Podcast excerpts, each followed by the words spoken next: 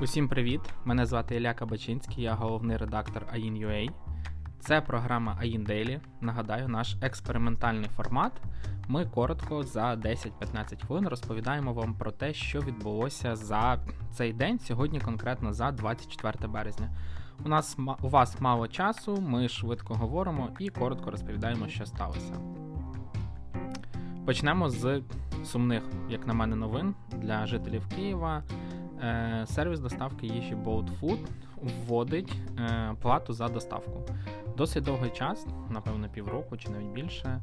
Bolt Food був повністю безкоштовним е, в плані доставки, плюс вони давали досить великі знижки на їжу, тобто там до 40%, і можна було досить вигідно купувати страву, коли в тебе немає плати за доставку, і 40% знижки. Тепер е, вони будуть поступово вводити плату за доставку. Е, на сьогоднішній день це відбувається у тестовому режимі, тому що ми взяли декілька різних телефонів, декілька різних точок. В одних платити потрібно за доставку, в інших за доставку платити не треба. Е, Я сьогодні особисто сам замовляв собі доставку і заплатив 15 гривень. В середньому доставка з ресторанів буде коштувати 30 гривень. У будь-якому випадку це дешевше, ніж доставка з Глова, де треба платити 40 гривень, і з ракети, де, е, здається, до 60 гривень доходить е, доставка. Е, тому в болті все одно дешевше, але вже не так радісно, тому що за доставку потрібно платити. Ще одна тема, про яку хотілося поговорити, це еквайрінг, тому що на сьогоднішній день досить багато людей про нього говорять. З однієї сторони, це рітейл, який змушений платити до 3%. З іншої сторони, це банки, які е, ці відсотки не хочуть втрачати е, для того, аби не залишитися без якихось е, доходів на розвиток. Е, дуже часто, говорячи про цю тему, апелюють до європейського досвіду. І ми вирішили не просто апелювати, а прослідкувати, що ж там в Європі. Виявилося, що в 2015 році дійсно ввели регуляцію по еквайрінгу і обмежили відсоток, який могли за нього брати. Е, на законодавчому рівні по всьому Євросоюзу. І в 2020 році було проведено відповідне дослідження, наскільки сильно ця е, міра введення спеціальних комісій е, від, від добразилась на ринку, яке важке слово. І так, які у нас є дані? Виходить, що е, емітенти, тобто ті самі банки, платіжні системи, втрачають десь майже 3 мільярда е, євро за рік, а е, рітейл додатково отримує 1,2 мільярда доларів за рік. При цьому важливий такий момент, що теоретично покупці економять близько 900 мільйонів євро в рік. Тобто, це приблизно десь по одному євро на людину, але в середньому взяли і порахували на прикладі е, п'яти країн. Що в рік одна сім'я економить 6 євро 76 центів, тобто зовсім зовсім мало грошей, це майже ніяк не відображається. Більше того, коли е, дослідники проводили опитування, то виявилося, що рітейл не не може наглядно показати на конкретних прикладах, як вони знизили ціну на товари на той відсоток, про який говориться. Хоча вони всі, звичайно, сказали, що відсоток зменшили. З іншої сторони, вони зізналися, що цей мільярд євро, який вони зекономили, вони змогли інвестувати в розвиток самих себе і покращення користувацького досвіду. Хто не знає, комісія за еквайрінг Е, це, скажімо, така сукупність, коли ви е, приходите в магазин і купляєте щось безготівковим способом, наприклад, за 100 гривень, то ви платите 100 гривень і отримуєте товар. Але продавець в Україні отримує тільки 97 гривень. 3 гривні діляться між банком, карткою якого ви заплатили, між платіжними системами, там Visa, MasterCard, між банком, який встановив цей платіжний термінал, і так далі. Е, насправді для продавців це досить великі комісії, і в розетці говорять, що вони за еквайрінг платять більше ніж за там оренду всіх своїх складів. З іншої сторони, банки говорять, що саме наявність цієї комісії дозволяє їм інвестувати гроші також в свій розвиток, бо їм же ж потрібно розвиватися в кешбек-програми, в якісь різні додаткові там, не знаю, напрямки, знижки і тому подібне. Плюс в Україні, наприклад, картки безкоштовні, в тому числі тому, що банки на цьому заробляють. І в Україні прямо зараз йде обговорення на законодавчому рівні, чи потрібно еквайрінг якось м, обмежувати. Скоріше всього, його обмежуть, але думки щодо цього розділяються.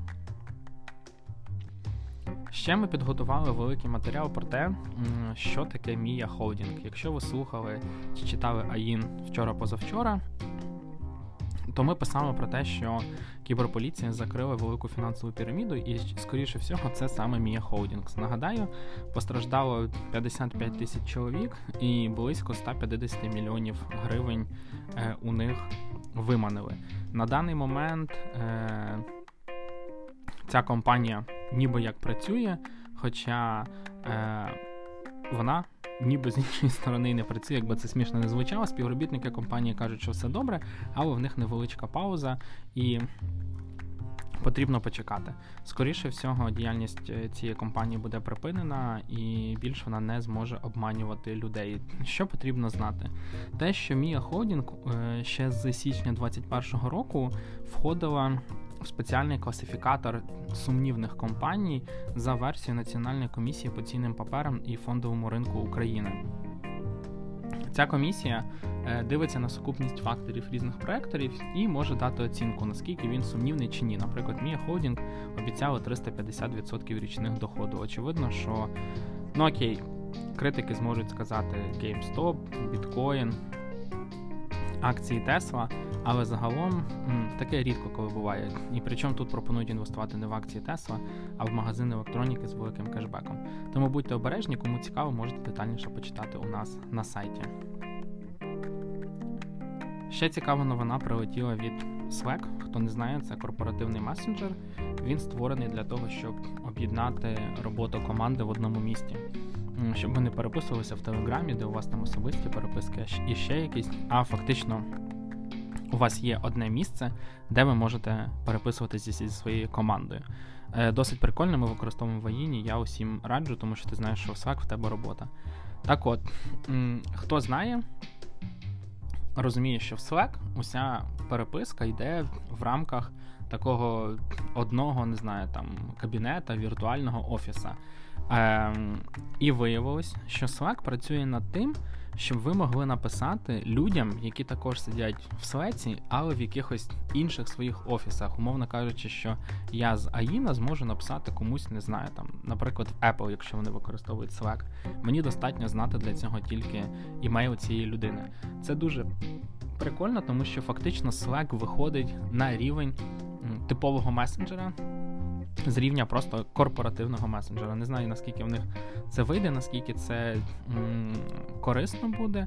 Е, Мені, в принципі, вистачає для того, щоб спілкуватися зі своєю командою, але можливо комусь е, це знадобиться в майбутньому, в кого багато різних проєктів, і йому не хочеться виходити зі Slack в Telegram, Skype, там, WhatsApp чи ще кудись. Звучить цікаво, подивимося, як буде працювати у майбутньому.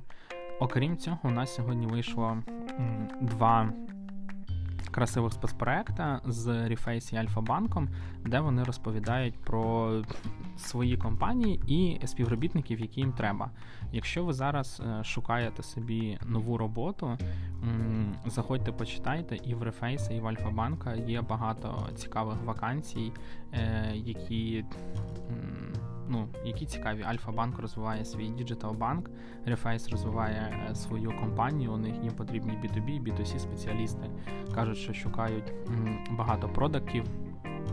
Тому, якщо вам є що запропонувати ринку, навіть якщо нема, все одно спробуйте податись чому ні. Е, проходьте, дивіться, вакансії дійсно класні. Якщо ви хочете розмістити вакансії, то на її розміщення безкоштовне. Нагадаю.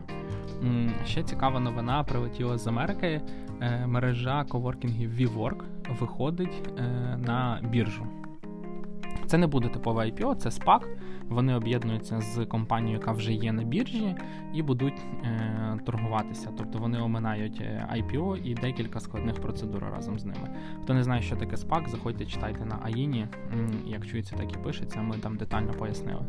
Так от цікаво, що на біржу WeWork виходить з оцінкою в 9 мільярдів, при тому, що два роки тому назад оцінка складала 47 мільярдів. Хто не слідкував?